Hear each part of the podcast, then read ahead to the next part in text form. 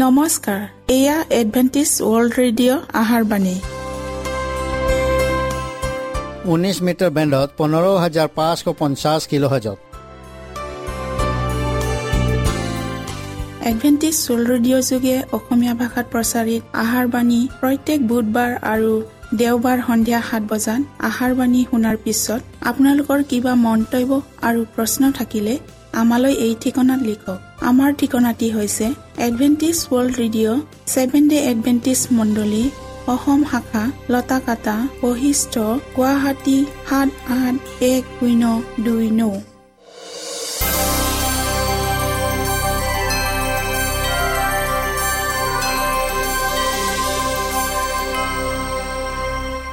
প্ৰিয় শ্ৰোতা বন্ধুসকল এতিয়া শুনো আহক এটি খ্ৰীষ্টীয় ধৰ্মীয় গীত।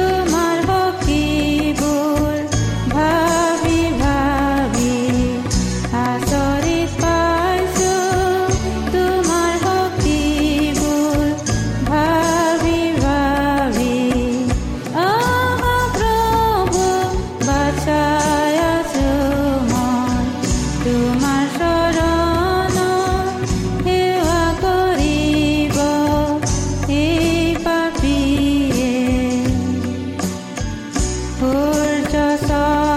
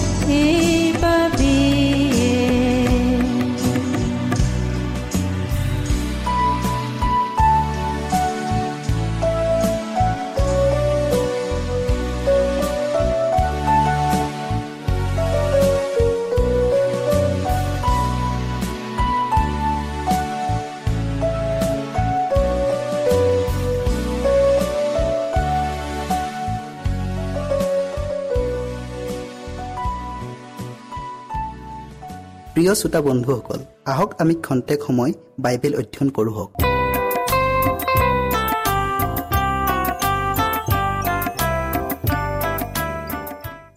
আজিৰ বিষয় হৈছে আমাৰ দুখ যন্ত্ৰণাত ঈশ্বৰৰ ভূমিকা। বাইবেল শাস্ত্ৰত কৈছে ঈশ্বৰ প্ৰেমময় ঈশ্বৰ দয়াৰে পৰিপূৰ্ণ দয়া আৰু সত্যতাত মহান। তেনেহলে তেনে এজনা মৰমীয়াল ঈশ্বৰে কিয় আমাৰ জীৱনত দুখ কষ্ট বেমাৰ আজাৰ ইত্যাদি যন্ত্ৰণা ভোগ কৰিবলৈ দিয়ে?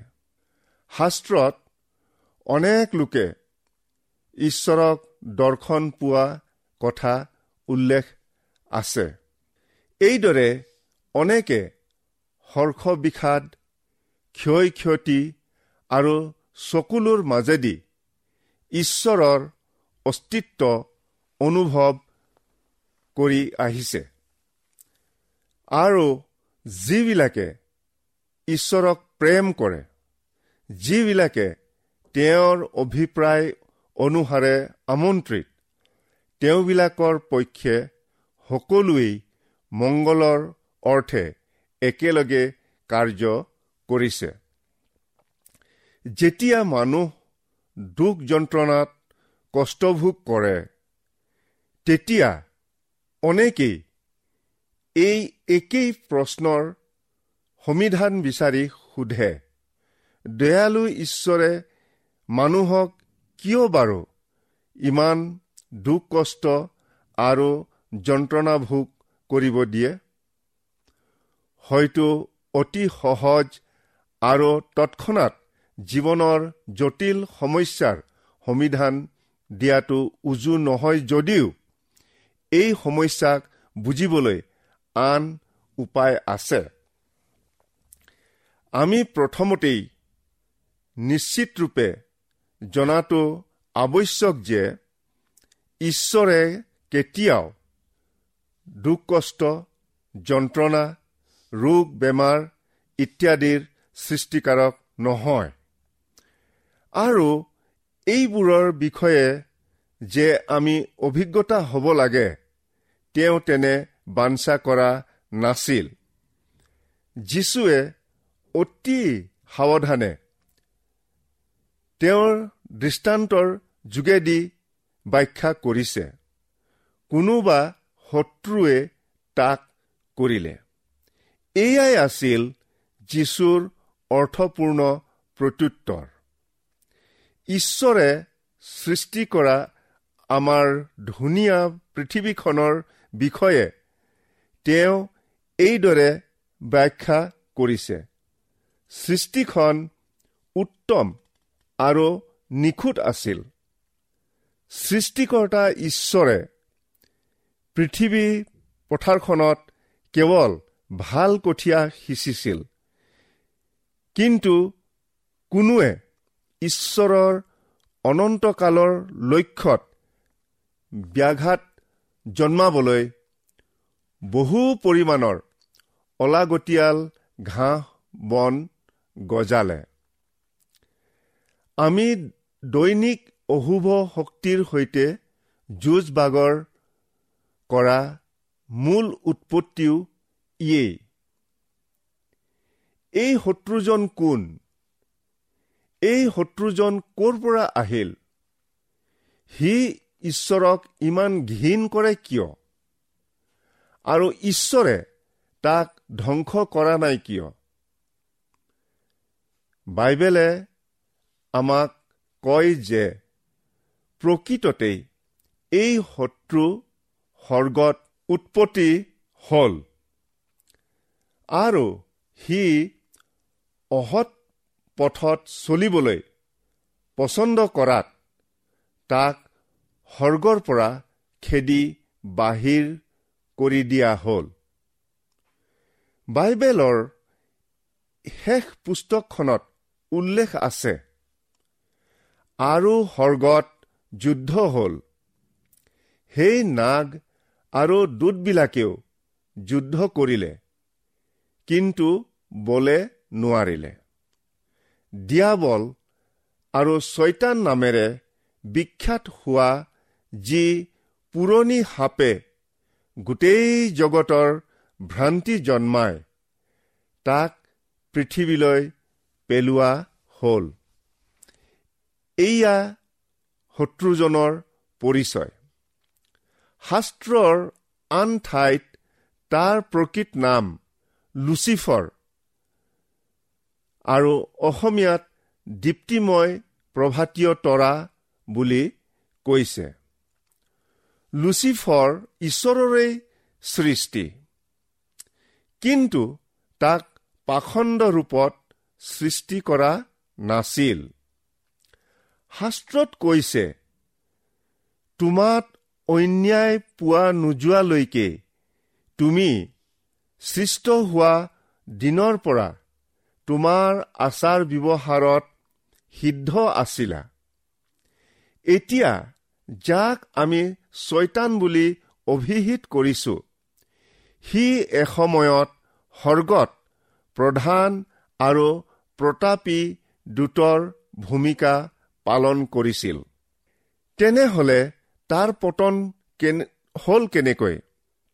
এক অহুচি উচ্চাকাংক্ষাই তাৰ পতনৰ মূল কাৰণ। বাইবেলে কৈছে তুমি মনতে ভাবিছিলা মই সৰ্গলৈ উঠি ঈশ্বৰৰ তৰাবোৰৰ ওপৰত মোৰ সিংহাসন ওখ কৰি স্থাপন কৰিম আৰু উত্তৰ দিশৰ অন্ত সীমাত সভাগিৰিত মই বহিম। মই মেঘবোৰতকৈও ওখ ঠাইত উঠিম। মই সৰ্বোপৰি জনাৰ তুল্য হ'ম। সি সকলো প্ৰকাৰৰ প্ৰাধান্য লাভ কৰা স্বত্তেও সুখী হোৱা নাছিল। কাৰণ সি সৰ্বোচ্চ যি যীশুখ্ৰীষ্টৰ আসন তাক পাবলৈ হাবিয়াহ কৰিছিল। সেই স্থান কেনেকৈ সি হস্তগত কৰিব পাৰে। তাৰে এটা আঁচনি তৈয়াৰ কৰিলে। তাৰ বিষয়ে শাস্ত্ৰত কৈছে তোমাৰ সৌন্দৰ্যৰ কাৰণে তোমাৰ হৃদয় গৰ্বিত হৈছিল। তোমাৰ উজ্জ্বলতাৰ কাৰণে তুমি নিজ জ্ঞান নষ্ট কৰিলা। অৱশেষত এই উচ্চাভিলাষী ব্যক্তিজনক শাস্ত্ৰত কোৱা হৈছে আৰু তুমি পাপ কৰাৰ কাৰণে মই তোমাক অহুচি বুলি ঈশ্বৰৰ পৰ্বতৰ পৰা বাহিৰ কৰিলো। শেষত তাৰ পাপে ঈশ্বৰৰ বিৰুদ্ধে মুকলি বিদ্ৰোহৰ ৰূপ ললে। এতিয়া সি আন দূতবোৰৰ মাজত ঈশ্বৰৰ বিৰুদ্ধে কৈ বিভাজন সৃষ্টি কৰিলে। তাৰ এই দুষ্ট কাৰ্যৰ বাবে ঈশ্বৰে তাক তৎক্ষণাত ধ্বংস কৰিব পাৰিলেহেঁতেন। কিন্তু জ্ঞানৱান ঈশ্বৰে তেনে নকৰিলে। লুচিফৰ আৰু তাৰ ফলীয়া হৈ সৰ্গৰ এক তৃতীয়াংশ ঈশ্বৰ বিদ্ৰোহী দূতবিলাকক ধ্বংস কৰা হলে ঈশ্বৰ অনুগত্য আন দূতবিলাকে চিৰকাল ঈশ্বৰৰ প্ৰতি সন্দেহ প্ৰকাশ কৰিলেহেঁতেন। কিন্তু সিবিলাকক সৰ্গৰ বাজ কৰি দিয়া হ'ল। যীশুৱে ছয়তানক সৰ্গৰ পৰা খেদি বাহিৰ কৰি দিয়া বিষয়ে কৈছে। সৰ্গৰ পৰা বিজুলীৰ নিচিনাকৈ মই ছয়তানক পৰা দেখিলো। আমাৰ দুৰ্ভাগ্য এইয়ে যে সি আমাৰ পৃথিৱীখনকেই তাৰ বাসস্থান কৰিলে। হাজাৰ হাজাৰ বছৰ ধৰি ছয়তানে মানুহবিলাকক ঈশ্বৰ বিৰোধী হবলৈ প্ৰকাশ্যে উচতনি দি আহিছে।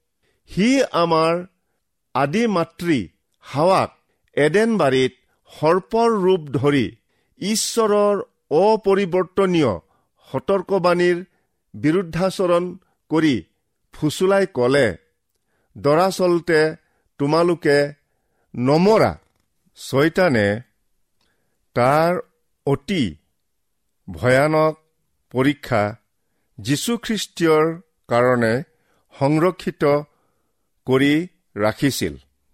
বাইবেলে কৈছে সেই অৰণ্যত যীশু দুকুৰি দিনলৈকে থাকি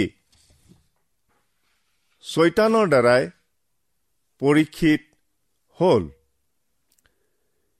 কিন্তু তেওঁ বিনা পাপে সকলো বিষয়ত আমাৰ দৰে পৰীক্ষিত হৈছিল।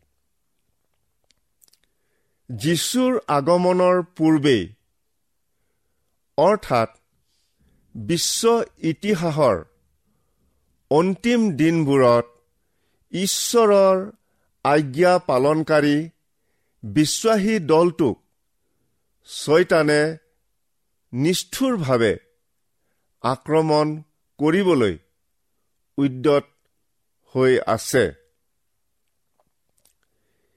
এই শেষৰ দিনা আপুনিও ছয়তানৰ আক্ৰমণৰ বাবে বিশেষ লক্ষ্য হ'ব। আৰু ছয়তানৰ আক্ৰমণ প্ৰতিহত কৰিবলৈ যীশুৰ নীতি অৱলম্বন কৰিব লাগে। ছয়তানে যীশুক অৰণ্যত তিনিবাৰ আক্ৰমণ কৰোঁতে তেওঁ প্ৰত্যেক বাৰতেই কিয়নো লিখা আছে বুলি শাস্ত্ৰৰ বাক্যৰ উদ্ধৃতিৰে প্ৰত্যুত্তৰ দিছিল।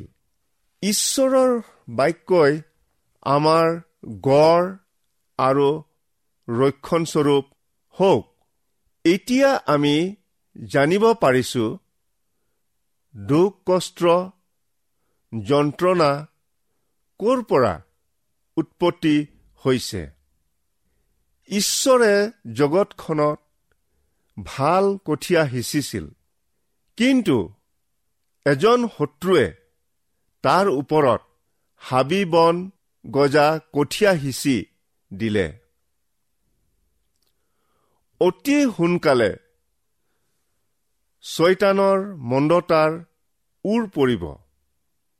বাইবেলত ঈশ্বৰে তাক কৈছে তোমাৰ অপৰাধ অধিক হোৱাত মই তোমাক মাটিত ভস্ম কৰি পেলালো।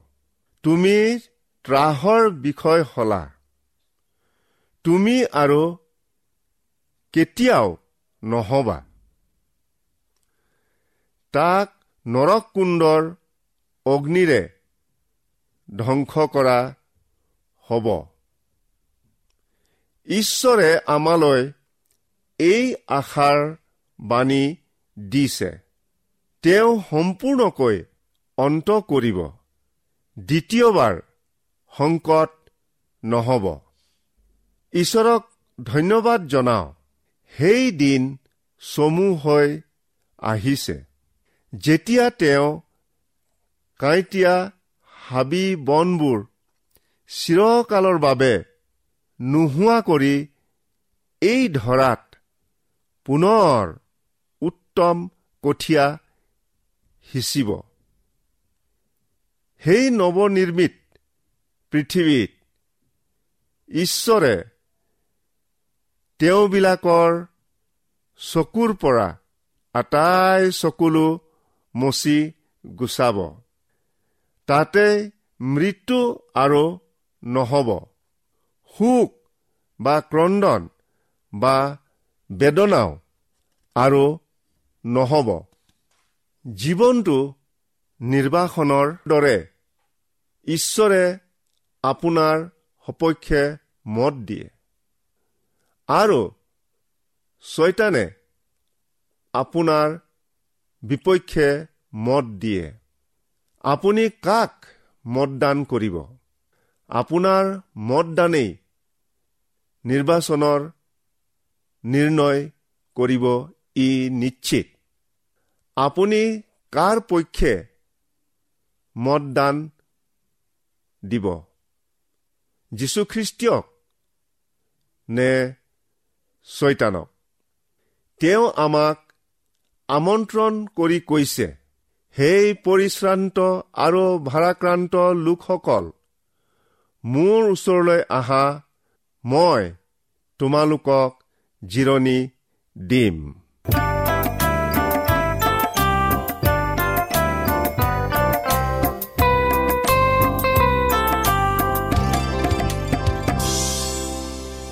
ইমানপৰে আমি বাইবেল অধ্যয়ন কৰিলো। এতিয়া আকৌ শুনো আহক এটি খ্ৰীষ্টীয় ধৰ্মীয় গীত।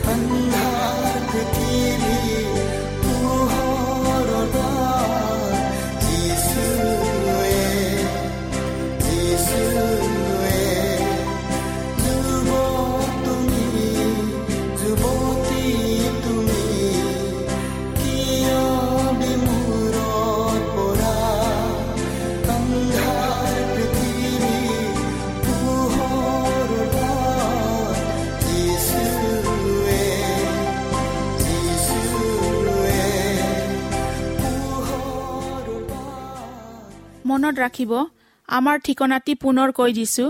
Adventist world radio' Assam region of seven day Adventist voice of hope Latakata Basistha Guwahati seven eight one zero' two nine প্ৰিয় শ্ৰোতা বন্ধুসকল এডভেণ্টিজ ৱৰ্ল্ড ৰেডিঅ' যোগে আহাৰবাণী প্ৰচাৰত আপোনালোকক পুনৰ লগ পোৱাৰ আহাৰে আজিলৈ সামৰিলোঁ।